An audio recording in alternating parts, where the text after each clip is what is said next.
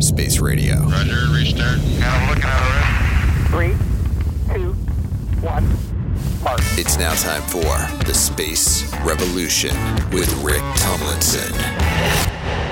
Hey there, spacers. Welcome to the Space Revolution. My name is Rick Tumlinson. You are listening to iRoc Space Radio. We're part of the iHeart Radio Network. And uh, yeah, we're going to have a fun show tonight um, or today, whenever you're listening to this on the sphere we call the Earth. Um, I have uh, a great guest, um, and it's his name is J. Trent Adams. Um, Trent is what I referred to. I was kind of teasing him before we started as a Renaissance dude. he is uh, uh, a bit of everything, and, and I mean everything. You're, you're going to be amazed by a couple of things we talk about here. But his his background, he went to Vassar College in uh, NYC, um, and has a, a, a his rent paying background, as he refers it, is um, in in security, uh, where for six years he was with PayPal, um, in the security ecosystem uh, division, and then recently kind of have your own thing you're doing in that area, but identity, privacy, security, almost none of which we will talk about today. um, because we're a space show, but I am we might hit on a, a, little of that regarding space actually at some point here. Uh, but really, what we're going to talk about is is Trent's work as board member of the Analog Astronaut Foundation.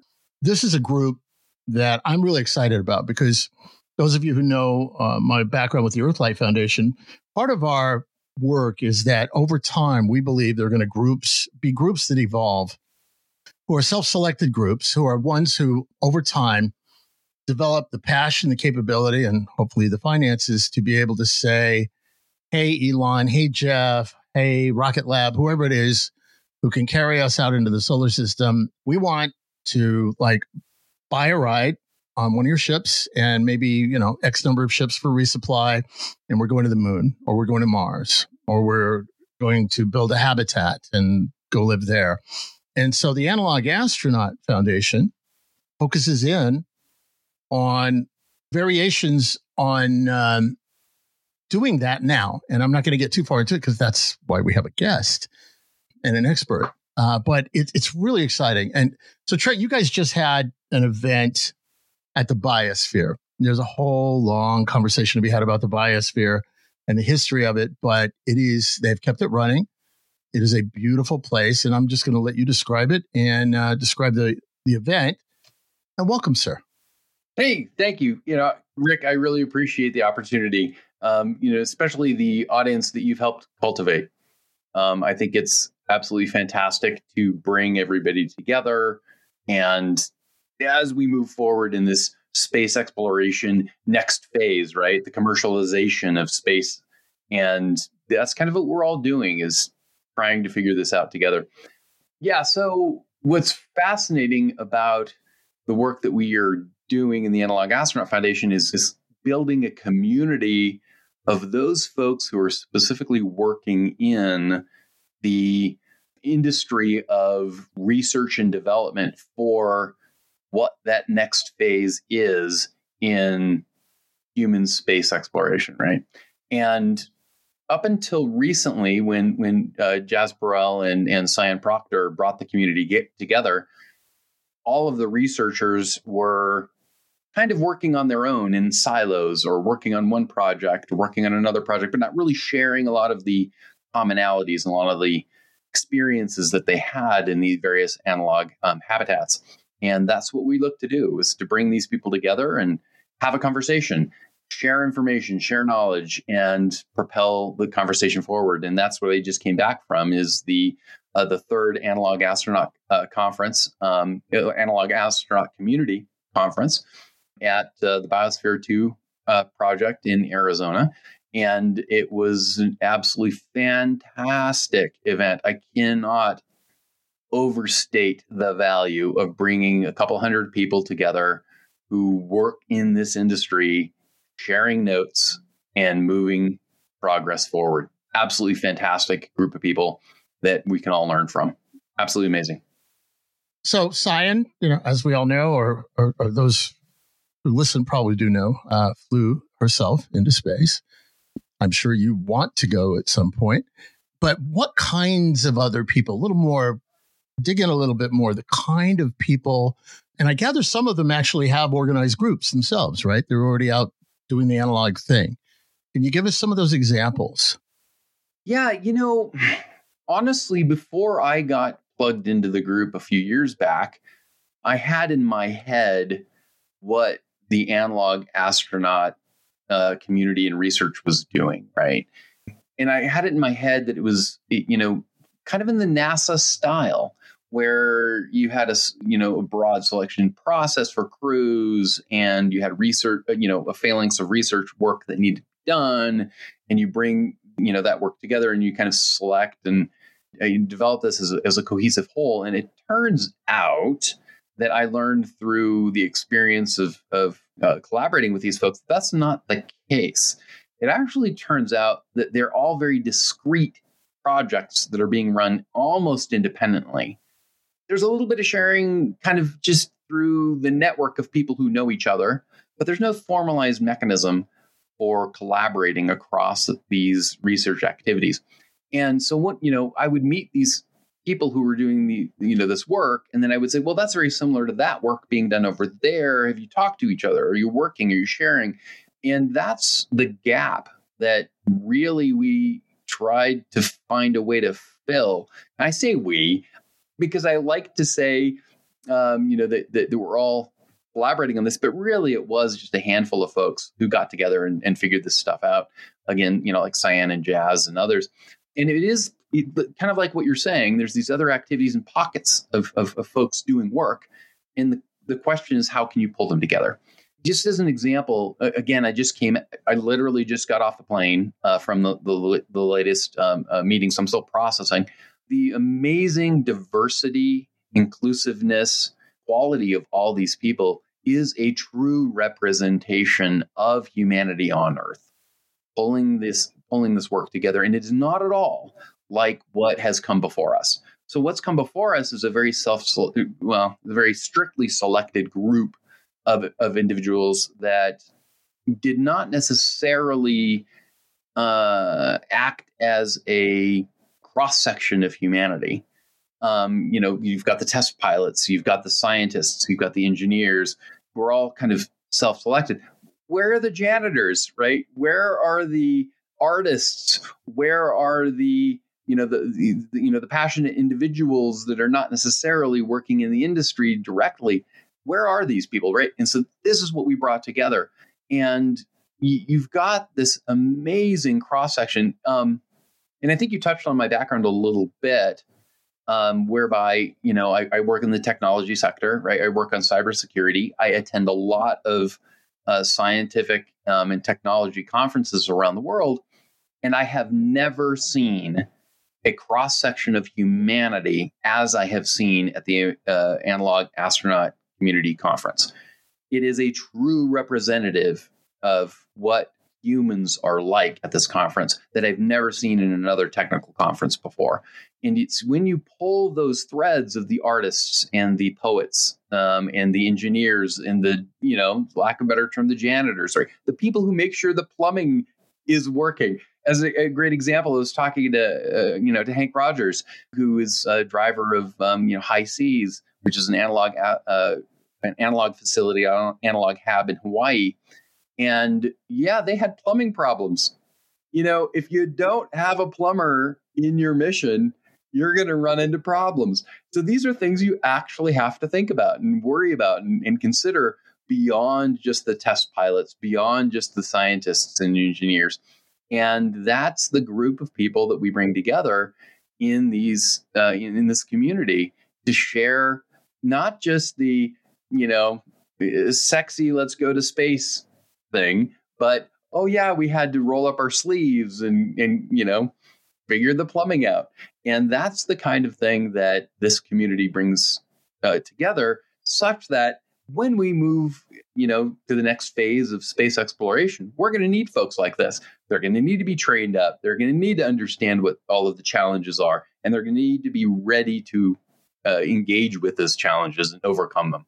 And that's kind of what what we have here is this group of people who fill those those gaps that are have historically and traditionally been kind of overlooked or or not otherwise uh, involved in the conversation.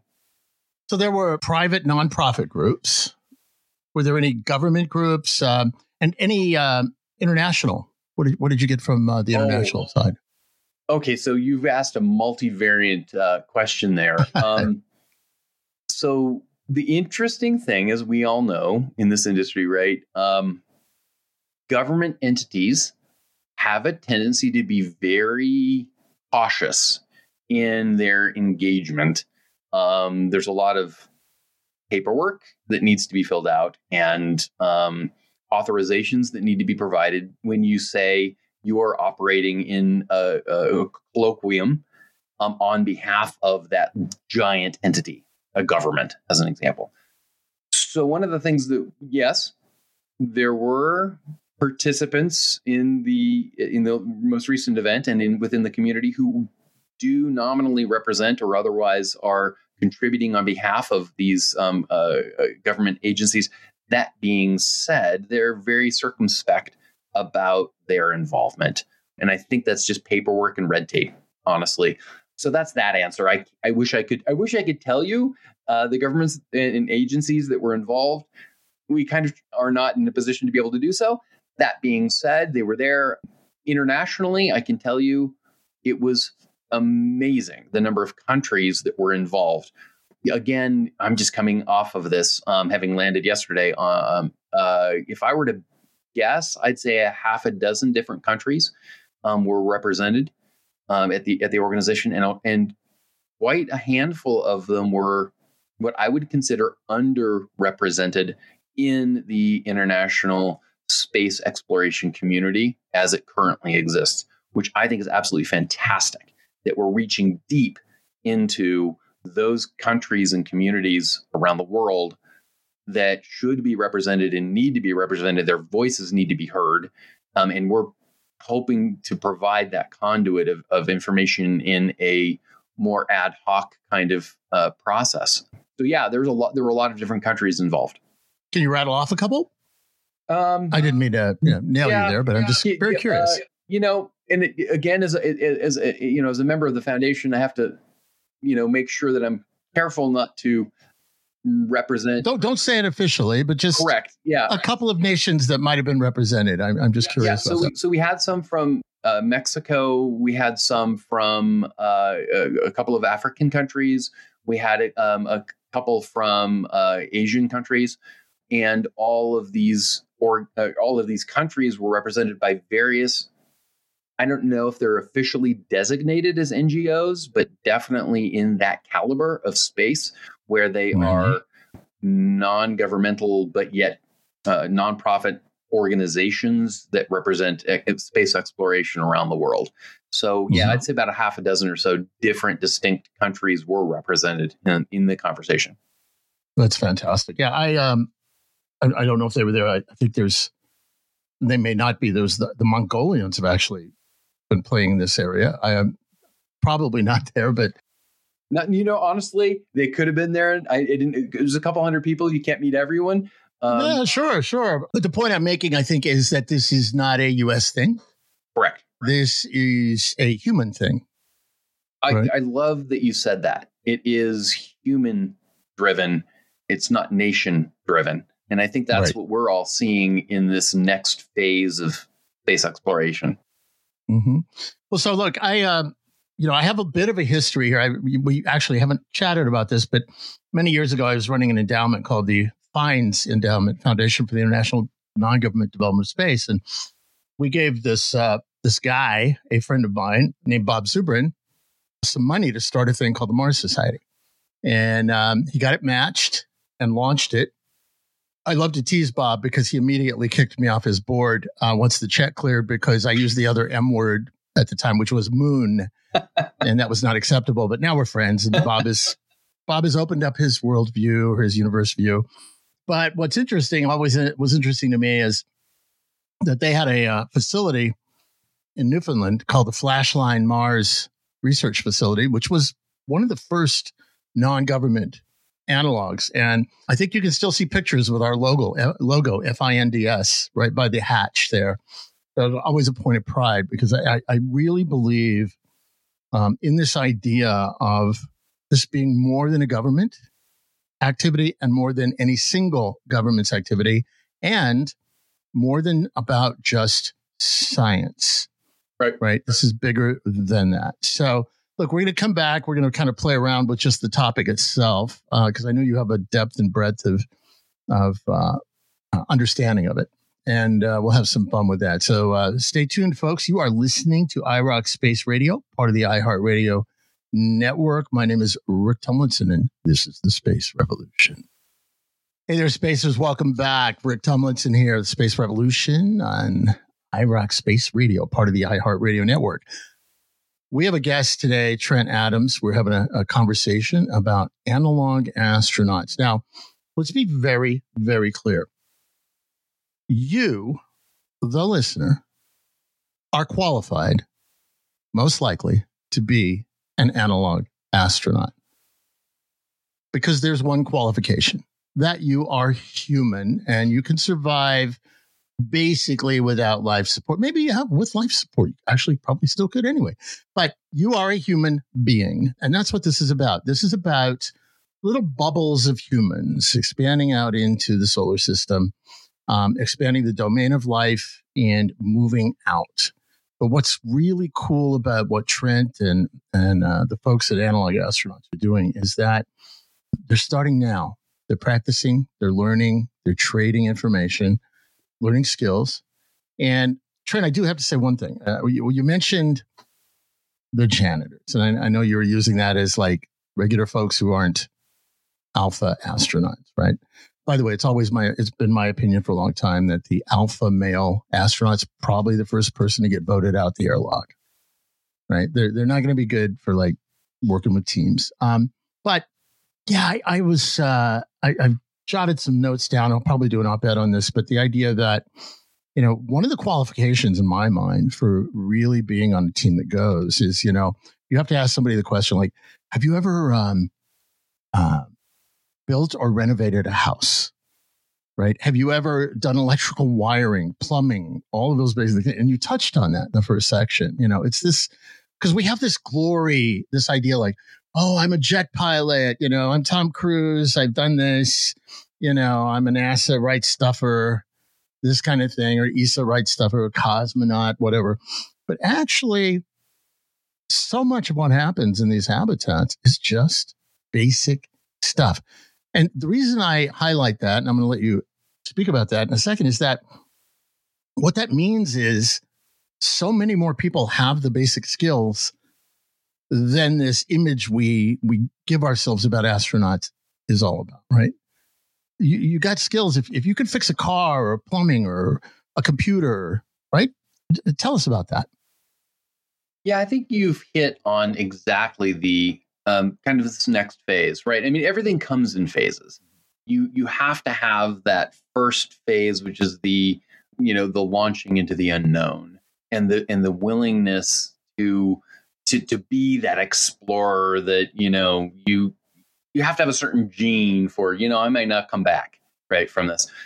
Um, once you've kind of broken that barrier, and we see this in, in you know historically in exploration. Once you've broken that barrier, it opens up the opportunity to say, well, wait a minute, great, let's move you know this colony. Let's move this group of people from point a to point b along this this line that was broken open by these intrepid explorers.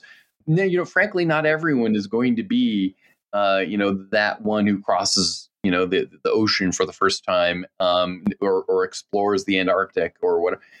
But once you've done that and you, you get those lessons learned you build a conduit for moving humanity into what you've just uh, unlocked. And it's I mean, maybe from the gamification, it's the unlocking of the achievement, right? And once we've unlocked that achievement, we can move into a, another phase. And that's the phase we're in now. And that phase we're in is moving uh, more of a cross section of humanity. Now, we're still, honestly, we are still in the position of needing that next wave of intrepid explorers. Not necessarily ready for the broad population of everybody who's used to creature comforts that we are in, in, in modern society. It's just not there yet. No matter where we go, we're not there yet. As an example, we ran uh, the you know the first SAM mission um, at, at, at the Biosphere Two. Um, for those you know, if your listeners aren't aware, so Biosphere Two, which is this amazingly big, audacious uh, project. Um, I think you did uh, you know piece on that before. They've now taken the um, initial test hab, the test habitat that was used prior to the, the building of the Biosphere 2, and they've refurbished it. And it's been refurbished into a modern analog astronaut habitat. And it, we just launched. We were proud to uh, see the first uh, group go through this this newly furbished hab, and it's now going to be an on running habitat uh, for for the analog astronaut community, just like any of the other habs around the world. And it's got some really unique features to it. If we get time, uh, happy to, to dig into it. But what we did is we were able to leverage the uh, being the first mission, kind of do the shakedown cruise of it. Right, we ran the first team through there for a week, and it was an inclusive mission. By the way, it was it was we had uh, you know the first blind analog uh, astronaut running through there, and it you know as, as well as others you know to, to flesh out the crew of four, and it was amazing what we learned through that exercise uh, in twofold. Number one is a brand new hab. What issues do you run into? Um, you know, what are the things that you need to that you thought was a good idea or you didn't think about, and then you you run that first mission. You're like, yeah, lessons learned. Take the notes. You know, make it better for the next group. Similarly, with the inclusive uh, nature of it, um, you know, with the first uh, a, a blind crew member, there were a lot of things that you know we thought we thought through, and then, you know, when she was walking through the hab and, you know, performing the tasks, we realized things we need to improve. And it was amazing testament to the mission support crew that we were running two missions, uh, one uh, mission for a week, and then we took a pause. The you know the egressed, addressed all the issues that, that that were brought up, and we're rolling back in with the second crew this week. And it's amazing to see all the lessons learned and how they were quickly adapted to. And I think that that's what you're speaking to is that when people show up and start actually operating in this environment, well, what are the things that you don't think about? What are the things that you need to do? And it's all of this lessons learned that we're feeding back into the community and learning about. Interesting. Can you give us an example of something you didn't anticipate? Something that, like, oops, Right. Yeah. So, uh, uh, you know, a good example might be in this one hab, in the SAM hab. And, and the SAM is a very unique habitat. Um, what does SAM stand for, by the way? Uh, why do you ask me questions that I should know the answer to, Right. Uh, that's all right. Fine. Is... Skip right by it. Something let's, module. uh, there's something about analog for Mars and the Moon. Okay, it's, there we go. Right, maybe right. simulated analog for the Mar for, for, Mars and the Moon. We'll go with that for now. I'm going to just say um, yes. Okay, I'm terrible with this stuff myself. Not a problem. uh, you know, once you get, come on, we all live in the space uh, industry here, right? Right. We use them so much we forget where they're derived. I, I totally got it. Totally. That's cool. exactly it. I, in my day job for cybersecurity, everything has an acronym, and even some of the technologies I help develop, I don't. I, people ask me on interviews that are saying, "Well, you know, what is this?" Um, I don't know. Nah, it's no just problem. a thing that does a thing. What's interesting about the the, the SAM um, analog is that it is hermetically sealed. Now, most analogs are not built to the rigors of of engineering such that they can be hermetically sealed, and this one is. Now, it was it's because it was built that way, in you know, in the um, 80s, right? So mm-hmm. it was mm-hmm. built in the in the early 80s, and so we can you know, it was refurbished, um, you know, by the by the team at um, in Arizona, and they refurbished the hermetic seals. So what you have is you've got what's called a lung, and the lung is essentially a really large space that normalizes the pressure within the hab because as you know during the day, right? In, in, the moon or Mars, whatever. As soon as the sun comes over, it's going to heat up the, the um, you know the space, and mm-hmm, as it mm-hmm, heats mm-hmm. up the mm-hmm. space, as we all know, right? You've got an expansion of the atmosphere, and then as it as the sun sets, you've got a cooling of the atmosphere, and you've got a uh, a contraction of the atmospheric pressure. Well, you need some mechanism by which that it compensates for that. And so they Mhm. so in the, in the SAM uh, analog, they have a giant lung that move this this piston moves up and down based on on the um, ambient pressure in order to normalize it. And one of the things that was interesting is you have to keep track of this, right? So one of the tasks, as you said, is it's a daily task. It's not necessarily engineering, it's and not necessarily research driven, but it is a thing that you need to do for maintenance. And you have to keep track of you know, how is this operating. And so one of the tasks of the engine uh, or of the uh, a mission crew is to just document this over time and make sure that it's within operating uh, parameters. And what they found with the um, you know your a, a blind crew member is well we were measuring that with a tape you know a measuring tape with no indication for a blind operator to know you know what the different uh, Mm. markings were on that. And so what she did is she very quickly realized, well, we need to add uh, markings on this tape so that a, you know a blind operator can go in and feel the tape and understand what the uh, pressure was of this giant piston. Is it in with is it operating within uh, parameters? And so she added that. Um, Mm. We need to make it more robust, but it was a thing that that was really quickly identified as well. Shoot, we didn't even think about that it's one of those things that is going into the books of well when you do these kinds of things this is what you need to think about hmm Yeah, and, and it's interesting too because whether or not the person is you have a blind person, if you were in a an emergency situation, a low light situation, it'd be the same same fix. Yeah. So You- it, you yeah, it, it's broader than that.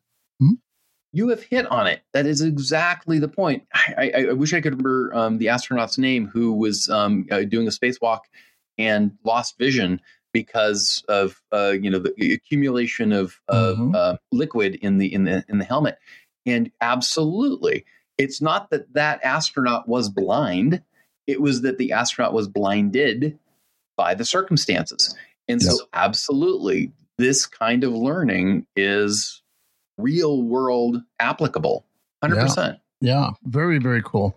Look, I'm it, there's just so much to go into here. Um, but I'm I'm I'm just you know when I first talked to you about this before the conference, you know, I got so excited because it is it's a thing, and and I've been wanting to see this thing happening, right? And uh, for a long time, you know, and we've got this intersection coming up of you know this this moment in time where people are actually going to be able to to go, right? And do you see any of these groups that are moving maybe a little bit beyond experimentation and starting to think about i you had mentioned commercial development i actually see it as more the democratization right? Commercials within it. I mean you know um, that kind of thing. Uh, but i want to make sure that uh, people hear that democratization because sometimes the commercial side gets demonized because we've been trained to think of space as nasa government and esa and cosmonauts right but do you see any of these groups that are actually going on, uh, going beyond? And we, we can come back if, if it's uh, something you want to dive into, but that are going beyond these activities and starting to form into identifiable groups who are saying, you know what, we're practicing now because we're really going to go. Is that? Are you? Did you pick up any of that at the? Well, I th- what I think is hilarious about what you said is that I think it's almost flipped on the head because 90% of the people there were assuming that we're in on a trajectory such that it is true that we're all going at some point or we all could go at some Right. point. And if if that's true, we could all go at some point, then absolutely everyone was everyone at the conference was working towards that. And I think, you know, from my background, I work on technologies. I'm a basic uh, the reason I'm a futurist is not because I sit on, you know, in my chair and think about what the future is going to be.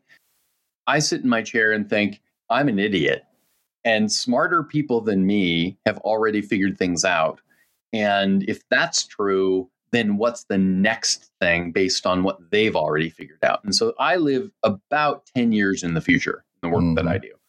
And so if I'm living 10 years into the future, what's the assumption, right? What's if that's the case, when who's going, what's you know, what's going on? And that's where this conference really does shine is we're building the groundwork for the assumption that, and I loved your phrasing, of the democratization of space. Because once commercial is unlocked and it's away from you know nation state control, then you've got the democratization. And if that's the case, who needs to go? Well, then what needs to be in place? How are we going to support that? And so I think everyone there at the conference and everyone in the community is kind of living at that assumption level. And what does that mean? What are the implications of that? So I would be willing to bet that a lot of the research being done uh, by this community is going to be a fast follow on to what's being unlocked today by the commercialization. Perfect. All right, Spacers, uh, we're going to be back in a few minutes with uh, our guest, Trent Adams. My name is Rick Tumlinson. This is the Space Revolution, and you're listening to iRoc Space Radio, part of the iHeart Radio Network. Hey there, Spacers. Space Revolution time. We're back at Trent Adams. He's been working with the Analog Astronaut Conference. Uh, he's all pumped up because he just finished it. And um, I'm pumped up too because I'm just happy to see that such a thing is happening. Trent, we're um, as we were wrapping up there, we are at that moment. I, have been telling people I was at the the launch, uh, you know, for um, for Starship, uh, which by the way was a success, and uh, and there are more coming, and maybe by the time somebody listens to this, there will have been another one that's already flown. But regardless, we're it's going to take a little bit of time.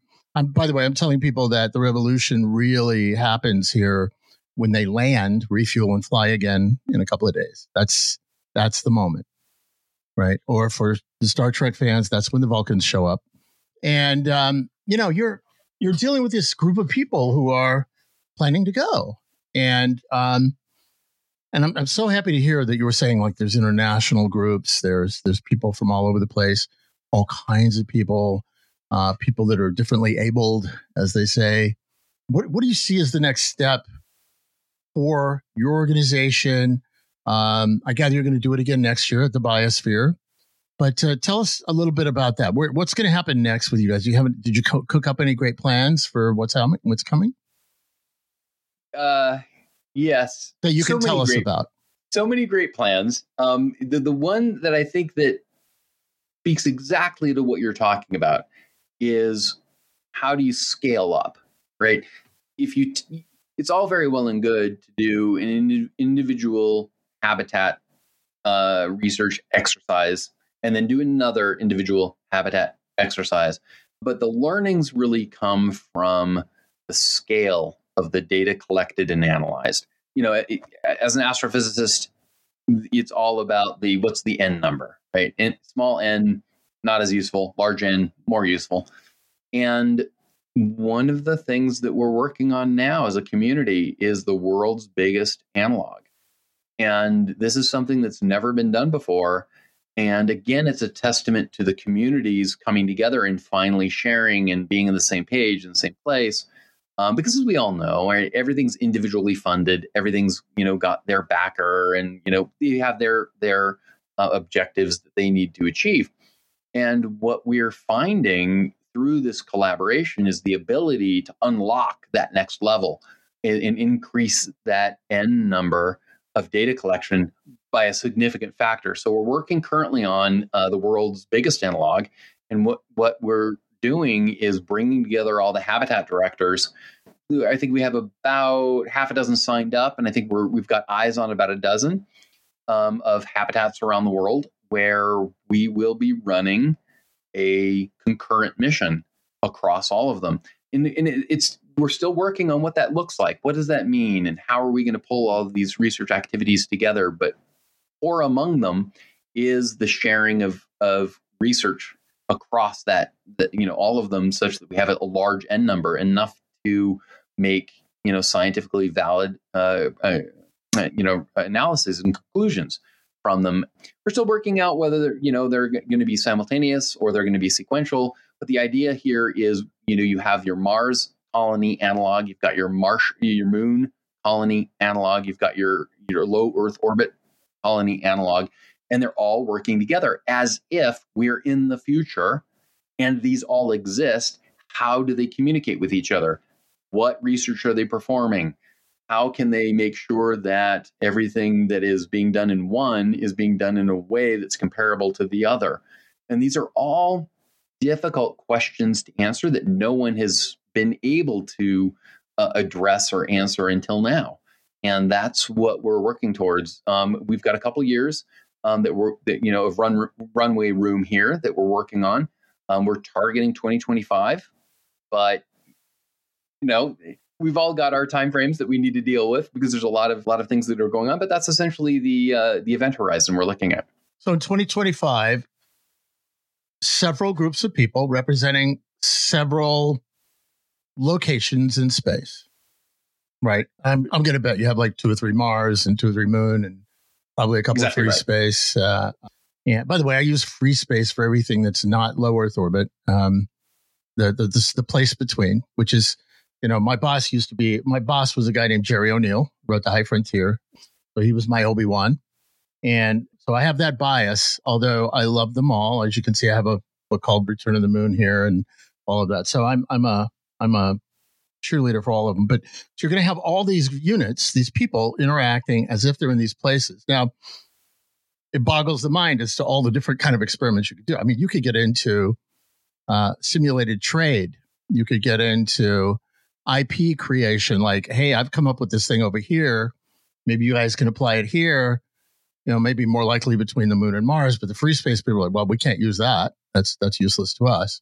So that I, I love that. And I guess one of the next steps might be this one's going to be harder, I would say, is you need to find something like the size of a coliseum, and you've got like a hundred people, you know, or fifty people, let's say, in Yep. one place. That's going to be probably harder to do, but I could see that as like downrange, right? Would that make sense? Is something to do? I- I love the way you're thinking Mhm, because you're 110% correct. mhm. And you know, we can't go from where we are right now. Like where we are right now is each individual hab having, you know, between 4 and 10, you know, crew members for a reasonably short period of time, you know, talking multiple weeks to months or so. And then move from here today to what you just suggested, right? Which is a full-blown colony. And we need to get there. And the question is, how do we get there? And, and, and yes, so th- this mission that we're planning currently is going to be geared towards how do we get there. Mhm. Um, I would I suggest to what you just said is brilliant. So it's- let's say 2027 or 2030, that's where we need to be. Now, in order to learn the lessons, in order to get there, we need to do this first step, which is multiple small habs connected. Then we can move to the where where the colony is. But you're exactly right. I think you're on the right trajectory. Yeah, I had a couple of years to think about it. So, um, it's almost like you know something, Rick. yeah, you know, it, it's really, I, I will say this. It's funny because um, one of the challenges some of the, uh, I guess the OGs like like myself have in this field is, you know, we we've had all this time because it's taken too long to think about these things, right? So Dr. O'Neill and Dr. Dyson, his partner, um, and the, the rest of them were holding these conferences back in the 90s and the 80s where you would come in and work on this stuff, right? In, at, uh, at Princeton, really just getting into all of this stuff. It's almost like you want to bring it back out now. And you might even want to, I might even suggest that uh, leading up to next year's event, that you find some of these folks from from back then who've worked on this and, and put them in a session to sort of share some of that early knowledge. I mean, yeah, so much of it has been lost. I, I'm actually thinking about trying to lean on uh, my, I won't say my buddy, but on Jeff, like somebody like Jeff Bezos to bring all of that information into a place. Maybe it's the biosphere people. You bring all of it there so it's shareable and people can do research on it and understand how to work with it. And so much of it's going to be wrong, but there's going to be, you know, a couple of times you're going to come, oh, we called it the wheel. You know, it spins, you know, you know, uh, that kind of thing. But look, I, I'm, I'm, again, I'm totally thrilled. So let's, let's move on a, a little bit here. I want to get, uh, into, into a couple little, uh, other areas here. You're, you are a generalist. and I'm just going to pick on you because of what I see over your shoulder, which I see the armor night suit. I see, I don't know, that's not an ACES suit, but it's a space, NASA space suit. A7L. Okay, Yep. an A7L. Uh, I had a space suit company at one point called Orbital Outfitters. And and I will mention this, uh, and, and then we'll talk about the alien on the spacesuit, but uh, which I love that touch. Um, one of the the thing that that's blowing my mind is in our spacesuit company. It was called Orbital Outfitters, and we rolled out a functional uh, emergency get me down suit called the uh, um, well, it was a, it was a get me down suit, and the guy who designed it for us um, was a medievalist, but he had also done the spacesuits on Firefly, Serenity, Space Cowboys, all of these other movies and stuff. And his father had worked for one of the big spacesuit companies on the East Coast. And what was amazing about it, and why I'm just pointing that out behind you, is what he did blew my mind. And uh, you've got a visual representation right there, so I have to talk about it. He used stitching patterns for the materials in like shoulders and elbows and arms that they had used for armored knight suits because back then um, you're carrying all this weight and stuff and if you're moving your arms around you can't move them around in a limber fashion you're dead right and what he did was he figured out ways to to weave this stuff so it would slip and all of that so when it came under pressure because a spacesuit is under pressure it would be movable and so we had these videos of him doing jumping jacks and push-ups and the nasa aces suit which is the one the astronauts used to wear up and down in the shuttle had way less mobility than that. And we went into Johnson Space Center and he met with some folks down there and they their minds were blown. They had how do you do that? And the funny part was just as in your illustration or the the the things behind you, he had gone back a thousand years. Right? And he had adopted and learned from these very, very, very basic technologies that we had forgotten, right? And brought them forward. Now, building on that and bringing it back around to what we were talking about, a lot of that is going to happen out there, right? You, know, I mean, you're maybe not going to be chipping stones together to start your fires and stuff, but the very, very basics, not just of technology, but of how people work together, teams operating, all of that. Is, does that come up a lot with you guys? Um, and that was a long that- intro. Forgive me, but No, I, I know. I love how you got us here um, through the conversation because what I think it boils down to is diversity of conversation in the room, mm, and and this Okay. is what literally I found the most profound takeaway from the Analog Astronaut Community Conference is the diversity of voices in the room, and you're all treated as equals. No one gets preferential voice because you came from this lineage or that lineage, but rather you come to the conversation with what you do, your divis- you know, diverse background, your diverse opinions, your diverse knowledge, and then you shake out what is useful. And I think that's the power of the next phase here. Is you know, I do think that there is some value. We look back at NASA and and you know the uh, initial development of these projects, you have to kind of narrow the scope. You've got to get it going to build the ship, to do the thing and get to the point. But now that we've unlocked that achievement, now we have the opportunity to bring other voices in, and that's what we're seeing. And I loved your your, your suggestion there of like how does spacesuit design, and the, the reason why behind me here is a 12th century knight replica uh, that I I had to make this is a full chainmail set, by the way. This is Mm. actually not a costume; it's actually a replica suit. And I, often take it to schools and give talks about uh, medieval uh, uh, armor, and of course, go to Ren fairs. And at one Renaissance festival, I was wearing my suit, and, and an army ranger came up to me and said, "Well, you know, he was talking to me about it and asking, you know, what it was like and how much did it weigh." And I'm like, "Well, this is about 72 pounds of gear," and he said, Well, that's interesting because the current modern Rangers carry about 70 pounds of gear. And it's fascinating as we started to talk about this and realize that over time, that amount of weight a human body can carry hasn't changed, right? And human body hasn't changed that much in the thousands of years. And So essentially, that's what you can carry. So what we could carry back in you know 12th century is the same as um, um, you know modern uh, warrior can carry today. And so you kind of think about this, and you're like, oh, those are interesting connections. Well, how do you then carry that through to you know to, to space? How can you carry that through to the next frontier? You know what? That's lessons learning, man. And how do you learn those lessons? It's frankly through these random interactions, these random conversations with people with different skill sets, different mm, experience. Mm, perfectly, yeah. And that's how you do like what you suggested.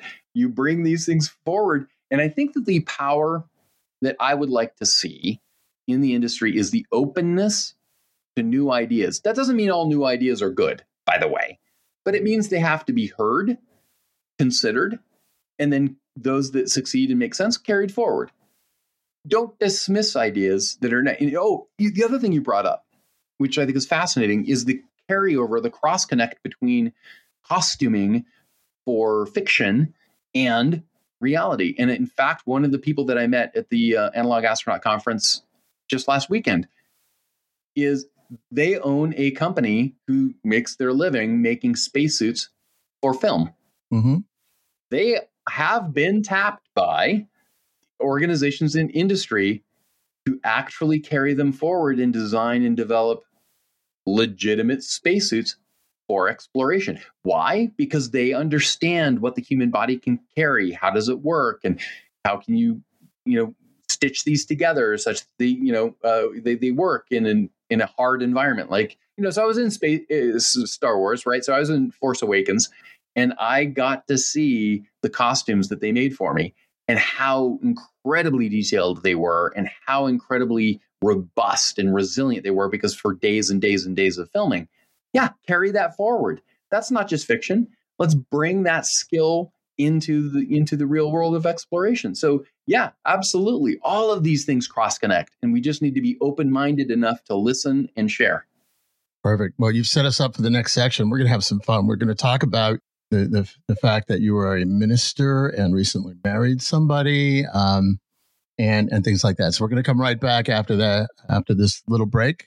My name is Rick Tumlinson. You're listening to the Space Revolution here on iRoc Space Radio, part of the iHeart Radio Network. Our guest is Trent Adams, and we are talking about those squishy things that are all over the sphere. We call them humans, and how they are going to be able to uh, learn to live in space by starting right now in an analog just down the street. Be right back. Welcome back, Spacers. iRoc Space Radio, part of the iHeart Radio Network. I am Rick Tumlinson. You can follow me at Rocket Rick, by the way, on uh, Twitter and uh, LinkedIn. And uh, I have a tendency to just say some stuff now and then um, about the space field. So uh, log on in anytime you like. Uh, our guest today is is Trent Adams. We've been talking about analog astronauts. Uh, in the last segment, I, I, I forgot that you're going to be largely hearing this on a podcast uh, to start. Trent is talking to me with a an, a knight's armor outfit behind him and a spacesuit. In a very funny way, he just happens to have one of the aliens grabbing the front of the mask of the spacesuit. We won't go there. We'll just skip right by that. And but so your listener, if you didn't understand the context before, that's that's what we're looking at here. And uh, look, look, so Trent, you you nicely sort of slipped in something that probably just stopped some people. Like, oh my god, you worked on uh, one of the Star Wars films. You were actually uh, a character that showed up in one of them, correct? Yeah, yeah. I, you know, I, I would stop short of saying I worked on it. I would say I lucked into it. Okay. Uh, the opportunity to be um, an extra in Star Wars: The Force Awakens. Um, so they were, you know, gracious enough to uh, fly us out to uh, Pinewood Studios uh, to film for a week um, on Force Awakens, and this was uh, in Maz's castle. So anybody who wants to see what that scene was, skip forward in uh, Force Awakens. I think about fifty-seven minutes in uh, and you'll see my six seconds or so of, of, fame. And if you have access to the deleted scenes, there's a great scene that uh, uh, we we hit the cutting room floor, uh, but it was an absolutely fantastic opportunity. Oh, great! Well, look, speaking of films, though, you, you weren't just an extra in a film. You've just dropped a film that you helped work on. Um, I think it's called Adam. Is that correct? Or Norman. Norman. Yeah, exactly I'm sorry, right. Norman. Why did I forget? That's my middle name. Um, Norman and my father's name. There's there's some therapy there. Uh, but uh, so Norman, tell us tell us about this film. I, I did put it up on my LinkedIn. Uh, you can you can see it where and and tell us tell us what's it, what it's about. absolutely fantastic experience that I again I have this tendency to just luck into things. I was actually one of the first 500 people to build a website on the planet. It just so happened that I happened to know uh, a guy who was dating a girl in Tim Berners Lee's lab. Um, so we got an early release of um, HTTP um, and HTML, and I uh, happened to be able to build um, one of the first 500 websites. So that was kind of cool. But I just happened into these things. Like when I was at the New England Patriots, I was executive producer for for them for 12 years. Just so happened that the craft said, "Hey, video on the internet's going to be a thing." This was in 1996, and they said, "You know, could we do that?" And so I joined uh, the organization to produce the first nightly online uh, video show, and from there, it's now the longest running. So I have I have got the first online video show and then the longest running. As long as they keep going, I'm all right there. Um, and and so I just kind of stumble into these weird things. Star Wars was another one of those things. I just stumbled into the right, being in the right place at the right time, and um, got the opportunity to be in the film. And it was an absolutely fantastic, life changing kind of thing. Where you know you grow up, right? Those of us who were you know in our era when uh, the first film came out uh, as kids, and now to be able to walk on set, walk into uh, the Millennium Falcon, it was absolutely life changing. Mm-hmm. Well, tell tell us about Norman. Yeah. So Norman, yeah. So here, that's that's right. Thanks for that, Rick. Uh, to bring us back, I do it all the time. um, Norman. Um, so the way that this worked, I fell into this. Um, I found this this amazing director, Joel Gelzo, and he was trying to get his indie film produced. And the reason I get, I guess I gave the background is that I have a background as being an executive producer and understand how how these things are made. And a lot of times, indie filmmakers don't quite get all of the different steps and mechanics and all these things, and frankly, the budget uh, that's necessary to get you know from point A to point B. And I joined him in his journey. He was about five years in, and then it took another three to four years to actually complete. Um, but this is typical of independent filmmaking. Uh, so I've been around, you know, the independent filmmaking scene for years, and, and all of the folks I've ever talked to say it's about average of seven years uh, to develop um, from start to finish. And so I joined uh, about five years in, and I helped with completion funding. Uh, and and the completion funding essentially means you know the, all the things that you don't even really realize you need to do until you get to the end. So Foley editing, uh, audio editing is an example, and then also color grading, and then the color grading, which is the final step prior to uh, posting. It has been an, an amazing opportunity to help this independent filmmaker, who just by the way is releasing uh, his next documentary. And so, you know, I, I I find these great people who are doing great things. I can't contribute anything. They're geniuses in their own. What do I do? I just kind of help grease the wheels. And that's what I do is help grease the wheels. And that's kind of how I fell into that. And by the way, color grading, explain real quick. Yeah, color grading is this thing that most people don't understand when you shoot a film with multiple cameras or from multiple angles or from with multiple lighting setups that when you capture the the, the uh, images the color looks different shot to shot to shot. So when you if you did no color grading and you just cut those scene those shots together, uh, it would be very jarring to you as the audience because the color would change constantly. Um, and so what the color grader does is the last step prior to uh, printing the film is to tune each of those shots, each individual shot, to make sure that the color matches shot to shot to shot. The other thing that they add is the thematic color. So the, all films that anybody's paying attention to have a common color palette. And then the color grader's job is to make sure that that color palette matches all the way through. Mm-hmm. Cool, cool little Hollywood lesson for the up and coming filmmakers as well.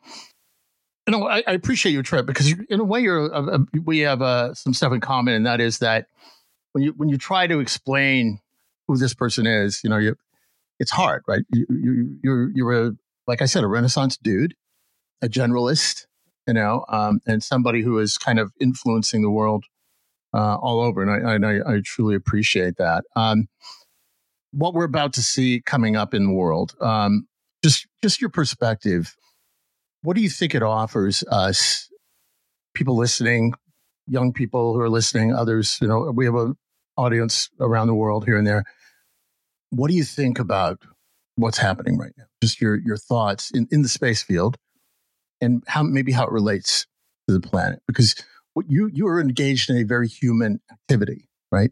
Analog astronauts, about as human as you get, putting people, locking them up in a little place together, see how they get along. What are your thoughts? Yeah, and I think I think you I, I love the phrasing that you brought to it, right? Which is the human element. And too often when we we the community think of space, we think of the technical element, um, the technosphere, uh, as it's called within the biosphere too.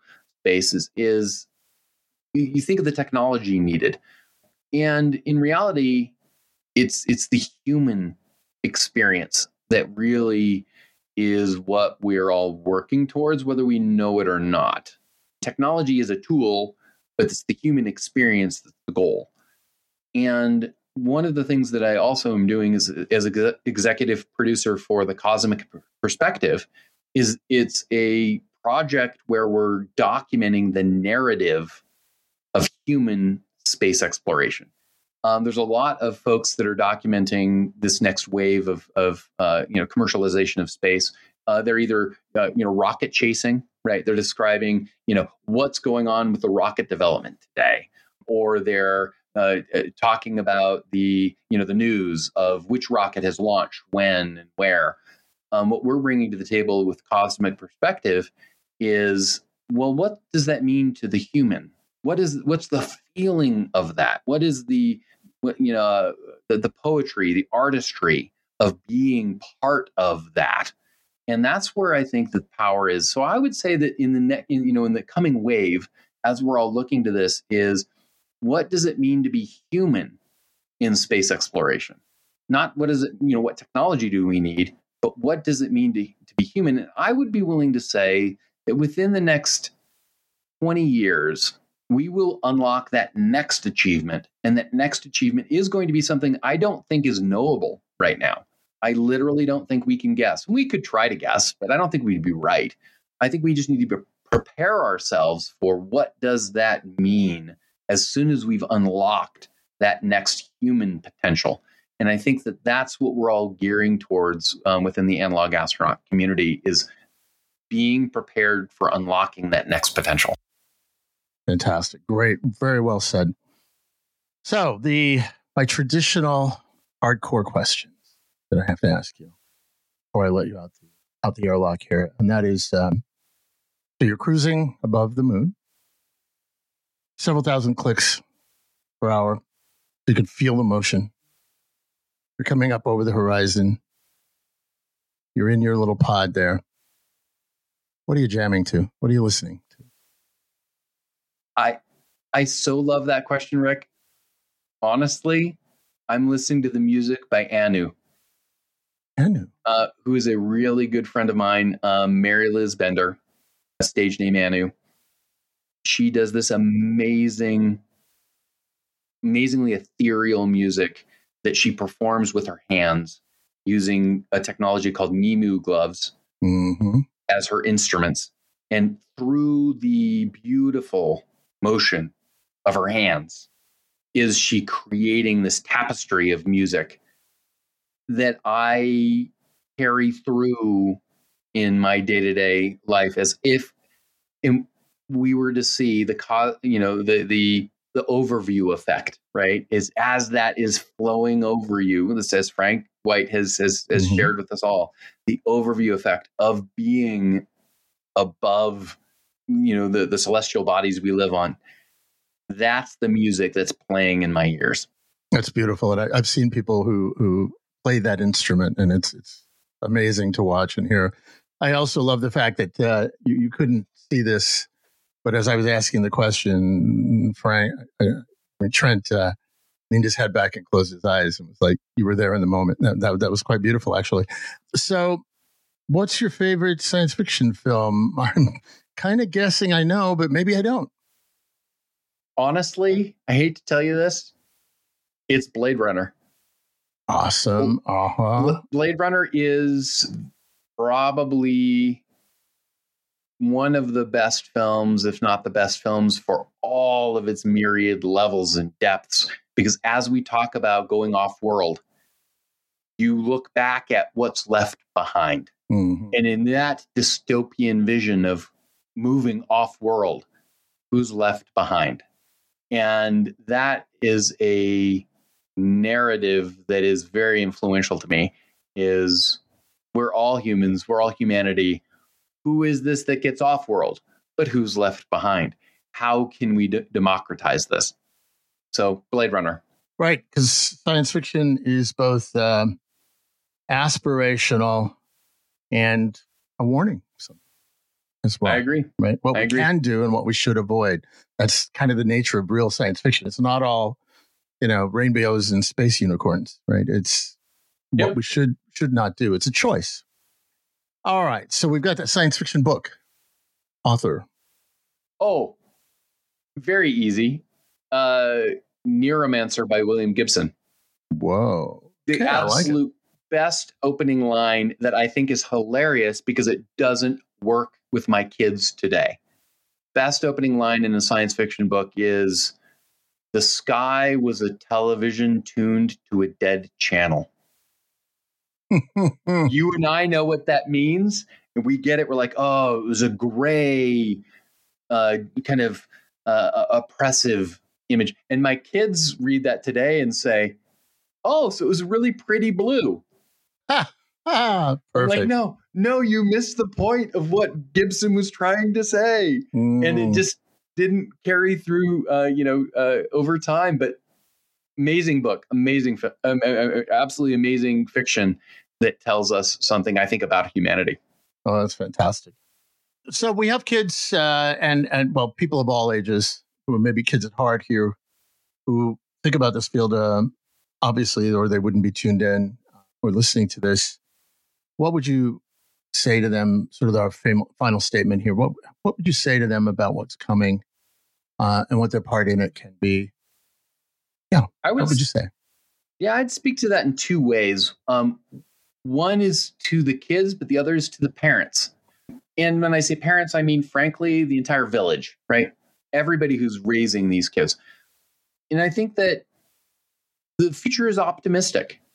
The future is what we make it. The future is what you want to explore and how you want to bring it, you know, in, into reality. It's all starts with imagination. It is carried through with passion and then through execution.